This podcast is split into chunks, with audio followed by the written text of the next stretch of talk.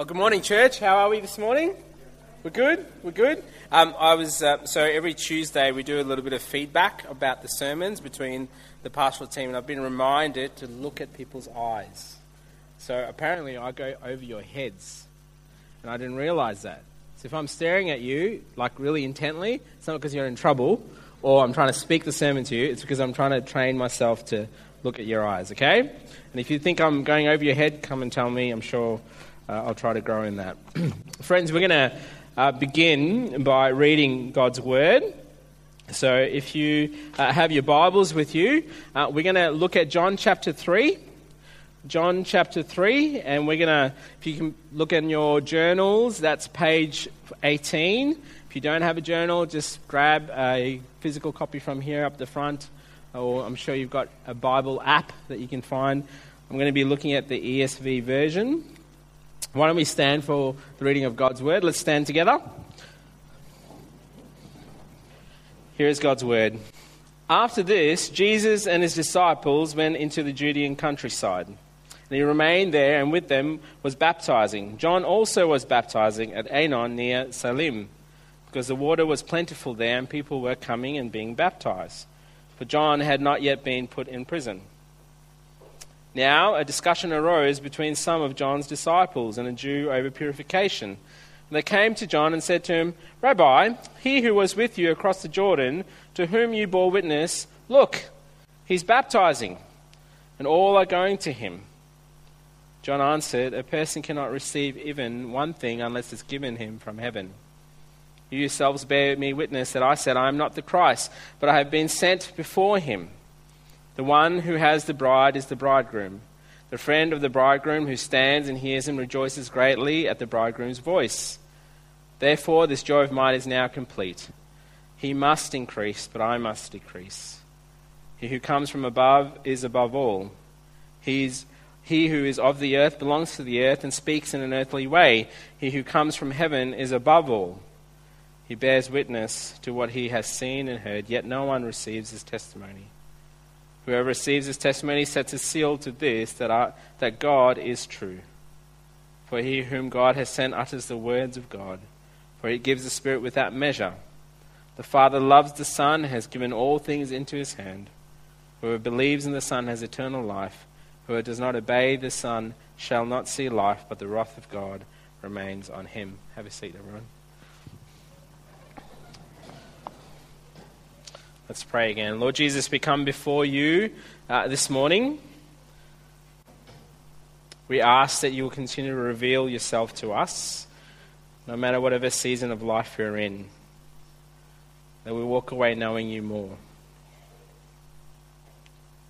Jesus, be greater today, for your name's sake and for your glory, in your name. Amen.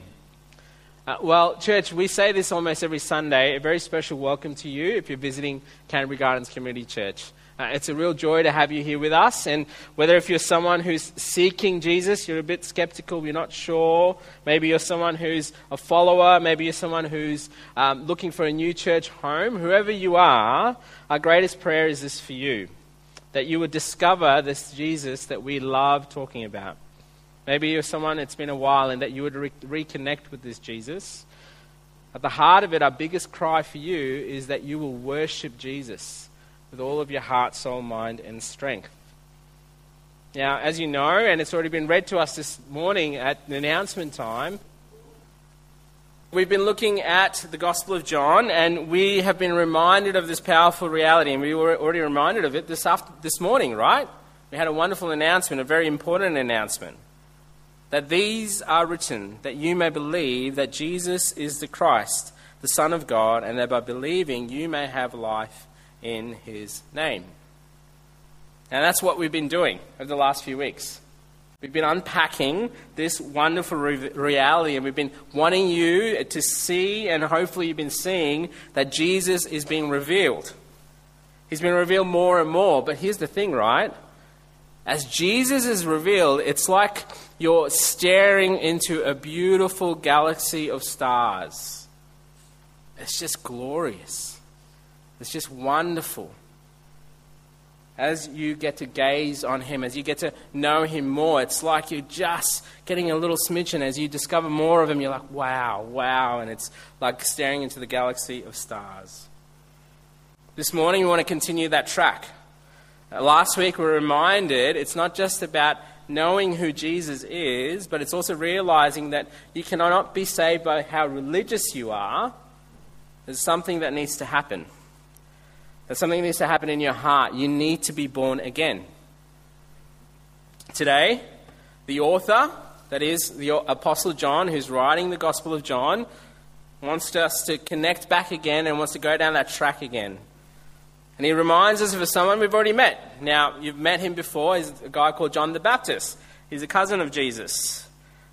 Now, we've met him in John chapter one, right? You can turn there if you want. But it says in John chapter one, verse twenty-three, some of these verses are up here. This is what John said of himself. He said, "I am the voice of one crying out in the wilderness. Make straight the way of the Lord, as the prophet Isaiah said." So for John, he has a purpose that he's here on that time of Jesus' ministry. He's a forerunner, which means that he's gone before Jesus, preparing the people for the Messiah. He knew what his mission is. His mission was spoken of a long time ago, as the prophet Isaiah um, prophesied about him. Now, John the Baptist, like any of the ministries during that time, had a significant ministry. And particularly in that history, what happens is when your ministry is growing, you start getting a bit of a, uh, you know, a bit of known around the community, around the people. You start getting what they're known as followers. They want to come and learn or sit under the feet of a rabbi, a teacher. And so John's ministry is growing. And so he's got some disciples who are following him.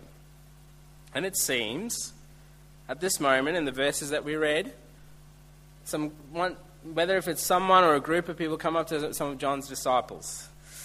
And at first, when you read the verses, it sounds like a little bit of a theological discussion. So if you look at me with me on verse twenty-five, it says this. "Now, a discussion arose between some of John's disciples and a Jew over purification. And they came to John and said to him, 'Rabbi, who was with you across the Jordan, to whom you bore witness, look, he's baptizing and all are going to him.'" Now, at first, it sounds like, you know, what's what's going on here? Is, is some of them kind of arguing and having a theological discussion about purification rites, John's purification rites, Jesus' purification rites. But see, at the heart of it, we see very clearly that's not what's going on. If you're using kind of modern day language, it's like an old school ministry competitiveness has come up. Here is classic ministry jealousy. Uh, maybe even the language uh, alludes to this reality that maybe there's a sense of resentment. Maybe John the Baptist guys are going, hold on, should we go with Jesus because everyone's going to him? Is his ministry more important, or is your ministry? Which, which baptism kind of theology, which one do we go to? Where do we head? It would be like if someone came to Canterbury Gardens Community Church, and as you have tea and coffee after the service, someone comes to you and says, "Oh, have you heard? Have you heard of that? The, the, the young people who, who are part of this church, they've gone and started another church across the road. And you know what? They have a kids ministry too. And you know what? They've got music just like us. And everyone's going to them. You should check out their website and their YouTube videos." Something is stirring here. See, uh, you know, on a big picture level, at the very heart level, for John's disciples, their perspective was not right. Their perspective was not right. Ultimately, it was either more focused on them, or in some sense, they're arguing the case John should become greater, not Jesus. Their perspective was wrong. And you see in the way that John responds to them. John the Baptist responds to his disciples. He cuts straight to the chase and gives them the right perspective. Look with me in verse twenty-seven. "John answered, 'A person cannot receive even one thing unless it's given from him from heaven. You yourselves bear witness that I said, I am not the Christ, but I've been sent before him. The one who has the bride is the bridegroom. The friend of the bridegroom who stands and hears him rejoices greatly at the bridegroom's voice. Therefore, this joy of mine is now complete. He must increase, but I must decrease. John the Baptist very clearly reminds his disciples, hey, this ministry that I have is not mine. It's from above. It's from heaven. He's even alluding the ministry that Jesus has. It's actually Jesus has been given this ministry. In other words, he's saying, hey guys, it's not about us setting the agenda. God's the one who set the agenda. In verse twenty-eight, he wants to once again say to them, hey, I am not the central focus. I've already told to you, I am not the Messiah. I've already explained to you, I am not the Christ. And then he talks about this language, about a groomsman. And he talks about a wedding and a bride and this kind of language that was very familiar in that day and time. Last week I had the great privilege to be at my little sister's wedding. Uh, it was a wonderful time. Uh, it was a great celebration, and I had the great joy to be part of the bridal party, not on her side, but at my future brother-in-law or my brother-in-law's side. Now I want you to imagine for a moment if the best man at this wedding decided, as people were coming, he said, hey, ladies and gentlemen, thanks for coming to the wedding. Thanks for coming to see me. I'm glad you like my suit. I spent a lot of money on it. And, you know, as much as you've arrived to look at the bride and bridegroom, it's actually really about me. Now, at that point, as the older brother, I'd probably step in. But that sounds ridiculous, doesn't it? See, for John the Baptist, in some sense, he's using the language that we're probably what we're familiar with. He's saying, I'm the best man. Now, when I say best man, there's a few things that goes on in here in Australian culture. When you think and hear best man, usually the best man role in Aussie culture is to embarrass the groomsman by organising a bucks night or something like that. Uh, maybe carry the ring and do a speech where you mock the groomsman again and, you know, all that kind of stuff. That's about it. See, during that time in that culture, for someone seen as the best man using that language, it was a significant responsibility. See, in those days, a wedding would go anywhere between five to seven days, right? So it was a significant event. And you know who had the significant responsibility? The best man. It was his role to ensure that the wedding went without a hitch. That the ultimate goal was to stand there and wait for the bride to come in and the groomsmen and to, to be married. That was his role. And this is what John is saying. But on a very more big theological level, on the story of the Bible, this language of God being the husband and Israel being the wife, this is the language that John's using. It's very familiar at the time. He's saying, hey, I'm just the best man. I'm not the center of attention. Guess what? He's arrived. The groom has arrived for his bride. His name is Jesus. He's the Messiah. I'm not the Messiah. That's the language he uses where he says, my joy is now complete. This is what I've been waiting for. I know what my role is. The Messiah has arrived. And this is why he uses language. He, that's Jesus, must increase. And then John says, I must decrease. Friends, that's a pretty powerful statement, don't you think? See, in this moment, we're seeing a wonderful picture of humility from John, yes. But here's the thing. This is the story for all of us who call ourselves followers of Jesus. See, our perspective in life should be driven by this one statement. That he, Jesus, must increase. That I must decrease. Now, I don't know about you, that statement, I think in the day and age that we live in, is very countercultural. Right? You and I are constantly hearing sermons through various portals that yell at you and me to say, increase, increase, increase. Make much of yourself.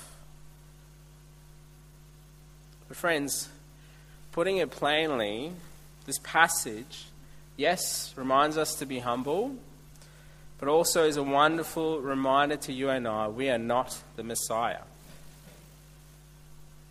We are not the Messiah. There is only one. And our mandate is to have Jesus increase. That is our mandate. It is not for our fame to increase, let alone Canterbury Gardens Community Church's fame to increase. I pray that if people ever talk about Canterbury Gardens, in some sense as a church community, as a, as a fellowship or as a, as a body of Christ, what they talk about is that this church, with all their faults, they constantly are just talking about Jesus. That's all they care about. They all just want to make much about Jesus. See, friends, when, when we have this kind of right perspective that's capturing our hearts, when it's the kind of the Jesus is greater perspective, you know what happens? We rejoice when Jesus' name is made much of. And you know what? It might not be through us. It might be through other ministries, through other various ways that God uses to bring people into his kingdom, and we rejoice. And to understand how do we grow in this perspective, and I think John is being deliberate here, to grow in this right perspective, it means we need to see Jesus again as he is. So look with me in verses thirty-one to thirty-six. It says, "He who comes from above is above all. He who is of the earth belongs to the earth and speaks in an earthly way. He who comes from heaven is above all.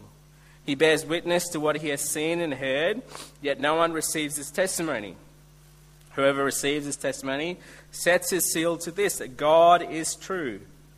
For he who whom God has sent utters the words of God, for he gives the Spirit without measure. The Father loves the Son and has given all things into his hand. Whoever believes in the Son has eternal life. Whoever does not obey the Son shall not see life, but the wrath of God remains on him." See, in this moment, uh, John, and, I, and just to kind of a side note, this is where in the passage, when you're reading it, this is a few different views on it. One view is that, you know, John the Baptist has kind of been summarized and, and, and he sort of continued his conversation. Others would say that it's John the Apostle, the author. That's where I lean to. It's John the author, the Apostle, right up reiterating what John is trying to say. Either way, John the author is making this claim. He wants to draw the audience that's listening in. They want he wants to draw them back to the picture of who Jesus is. Firstly, Jesus is from above all. It's a wonderful statement, but it's nothing new, is it? Do you remember? John chapter one. In the beginning was the Word, and the Word was with God, and the Word was God. He was in the beginning with God, and all things were made through him, and without him was not anything made that was made. In him was life, and life was the light of men. Here in this moment, John is reminding again to all of us, Jesus is above all. And, and the word, this very word, this Jesus himself, when he speaks, when he says something, it's as though you're hearing the very words of heaven invading this earth because of who he is, that he is God. He's not like John the Baptist or even us. John the Baptist would speak of things in the earthly way, not like Jesus. John the Baptist is there to bear witness of the Messiah. But see, Jesus also bears witness, but what he bears witness is not the things of below, here, but of heaven. John is saying, in the words of Jesus and his teachings and who Jesus says, it's as though it's the very words of God, not as though it is the words of God. But here's the reality, and we've seen this. No one believes in the true testimony of Jesus. We're starting to see that already, right? There are people pushing back on who he is. And as the Gospel of John unravels, you'll see that even more and more. Then John says, "But yet that to those who respond in a way and say they will hear him, if they say, 'Hey, amen, this Jesus is who he is,' if they respond in obedience to his words, you're actually testifying, hey, that's right.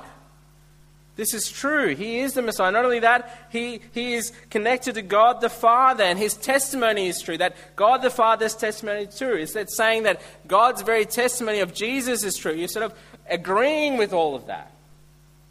And that's the language of seal. The, the language that's in that passage is the seal of someone putting a stamp of approval. I agree with this. Yes, I affirm this. This is true.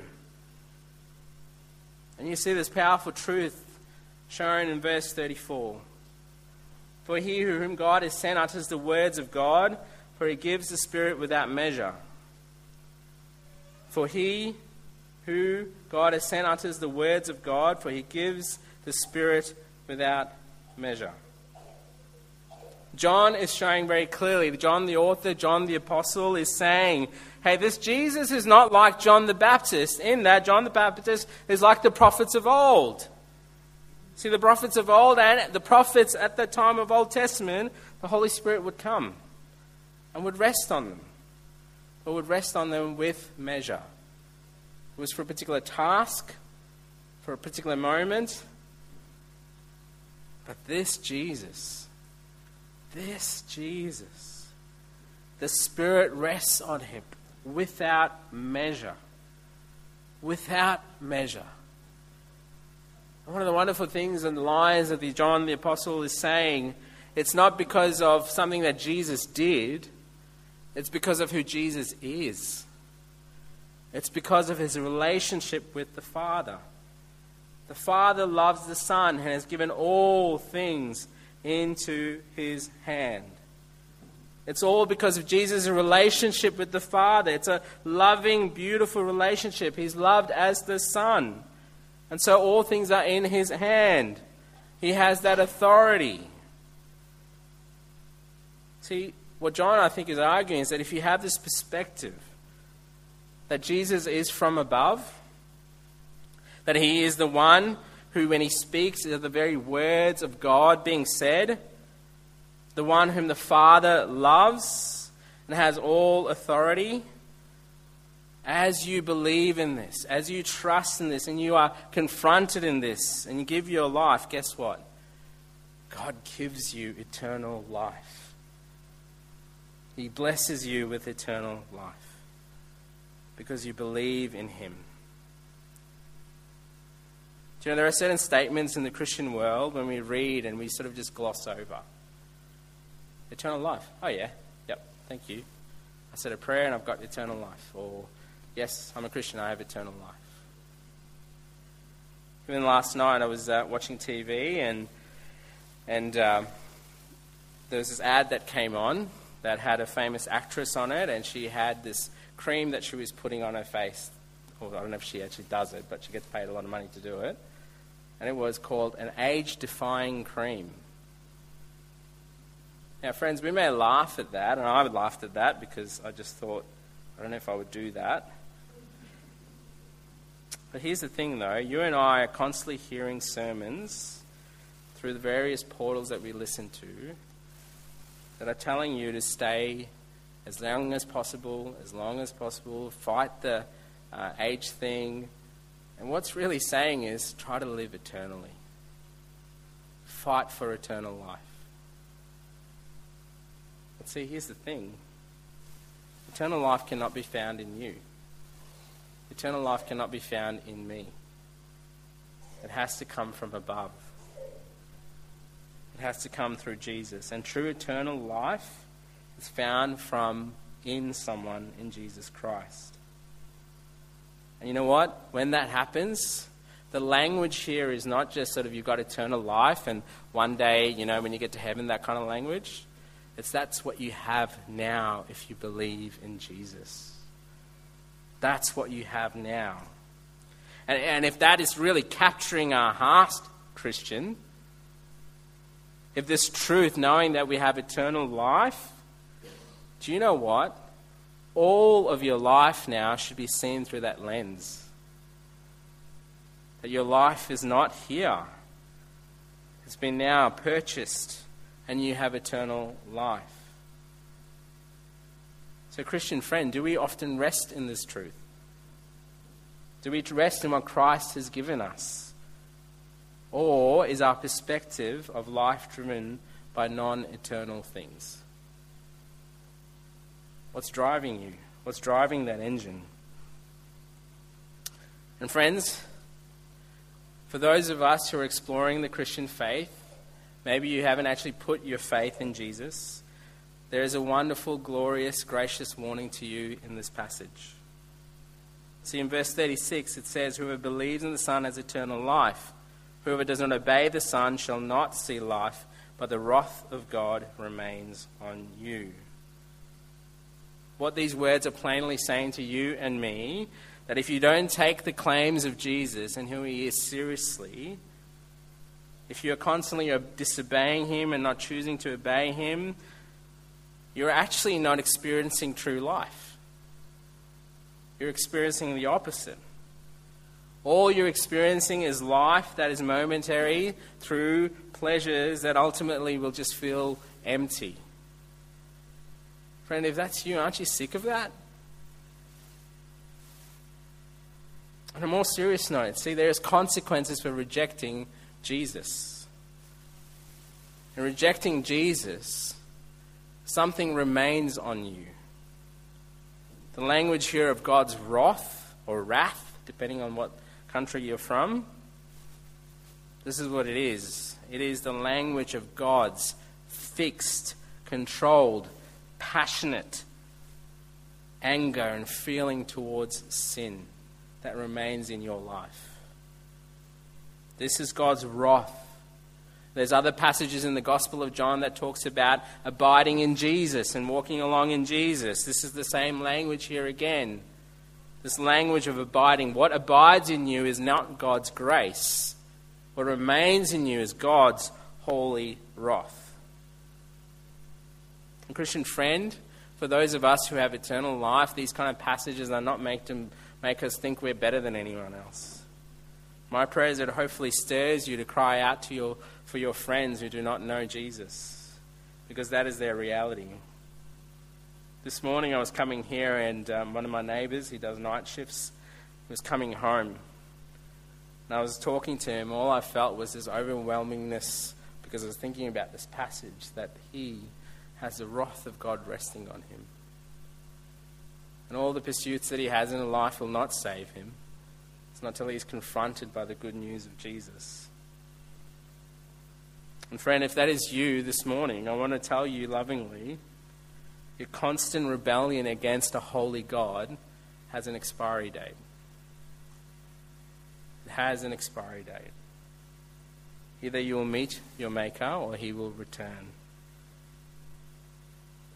And I'm telling you this morning, and I pray that you hear this lovingly, stop rebelling against Jesus. Respond to his gracious call on your life and give your life and faith to him and let his grace abide in you. Friends, I, you know, I've been a Christian for quite a few years, and often when you read certain passages, it's very easy to, to lose sight of a few things.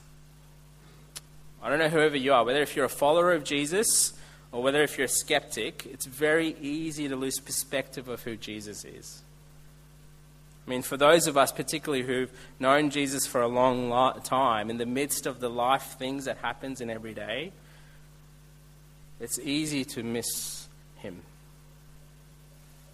You know, uh, one of the great joys and privileges at Samuel Canterbury Gardens is you get to preach God's word. And you spend time over the text and you do the grammatical work, exegetical work, and all those things which are very important and things to do. And I know many of you are involved in B S F or uh, teaching at um, some more group or even just doing a devotion with your family. But it's very easy to miss Jesus in all of that. One of my favourite preachers by the name of Sinclair Ferguson puts it this way. The benefits of the gospel are in Christ. They do not exist apart from him. They are ours only in him. They cannot be extracted from him, as if we ourselves could possess them independently of him. Another way to put it is in the Gospel of Luke. You know the story of the road to Emmaus. Some disciples are very despondent, they're discouraged, and they're walking along. And Jesus appears, and Jesus does this amazing thing where he unpacks. I wish they recorded the details of it, but they unpacks and says, hey, this all points to me. Now, for those of us who've been involved in Bible colleges, this is where we go into, oh, what does that mean? What's the exegetical stuff? And we, and we miss a key verse. Did not our hearts burn within us while he talked to us on the road, while he opened to us the scriptures? Christians, I'm talking to you specifically this morning.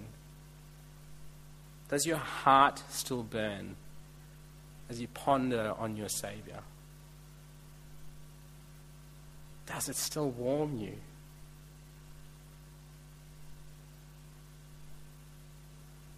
Does the reality of who Jesus is, the greater one, the Son of God, warm your soul still? I've got a confession to make. Often, for me, sometimes, I miss that. You can talk about Jesus, you can sing about him. It's very easy to miss him. Friends, never lose sight of who this Jesus is. Because see, this Jesus, he's always been the greater one. Although he is the greater one, becomes nothing. So that you and I and him can have everything. Although he is the Son of God, deeply loved by the Father, was willing to become everything we are on that cross, in us, in our rebellion. And on that cross, the wrath of God remained on his Son. And so now, for those of us who surrender our lives to him, give our lives to his lordship, what we experience is his grace resting on us. So friends, this morning, does Jesus still warm your heart? Maybe this week, something simple to do is to spend some time in John chapter one and gaze at Jesus again. Is there something in your life happening right now where Jesus actually needs to increase and you need to decrease? Pray out to God to change your perspective. Let me ask you a question. I have to ask this myself often. What if you're never known in this world? What if no one knows about you? What if you didn't have a Facebook account or an Instagram account? Whatever else accounts you have. What if no one knew exactly what you did every day? Would it matter in light of eternity? But you're known to Jesus if you know him. Parents, as we disciple our kids, remind them life is actually not about them. It's about the Saviour. There are many of us who are young adults in our church, which is not me, I've finally admitted that, in a cultural narrative that keeps on telling you to, to make life about selfies and you, you know, have fun with all those things. Maybe ask, Jesus, how can I make more about you than me? And friends, if you don't know Jesus, once again, I cry out to you. God's wrath remains on you. Maybe it's time for you this morning to finally admit that you've been rejecting God's loving authority in your life. Stop. Turn to Jesus. Confess your sinful rebellion. Ask for forgiveness. And ask him to change your heart. And the Lord will send his Holy Spirit to fill you and you'll be born again. Let's pray. Lord Jesus, we come before your throne of grace this morning. We ask that you would forgive us where we've made much about ourselves. Maybe for some of us, we just need to say, Lord, warm our hearts again.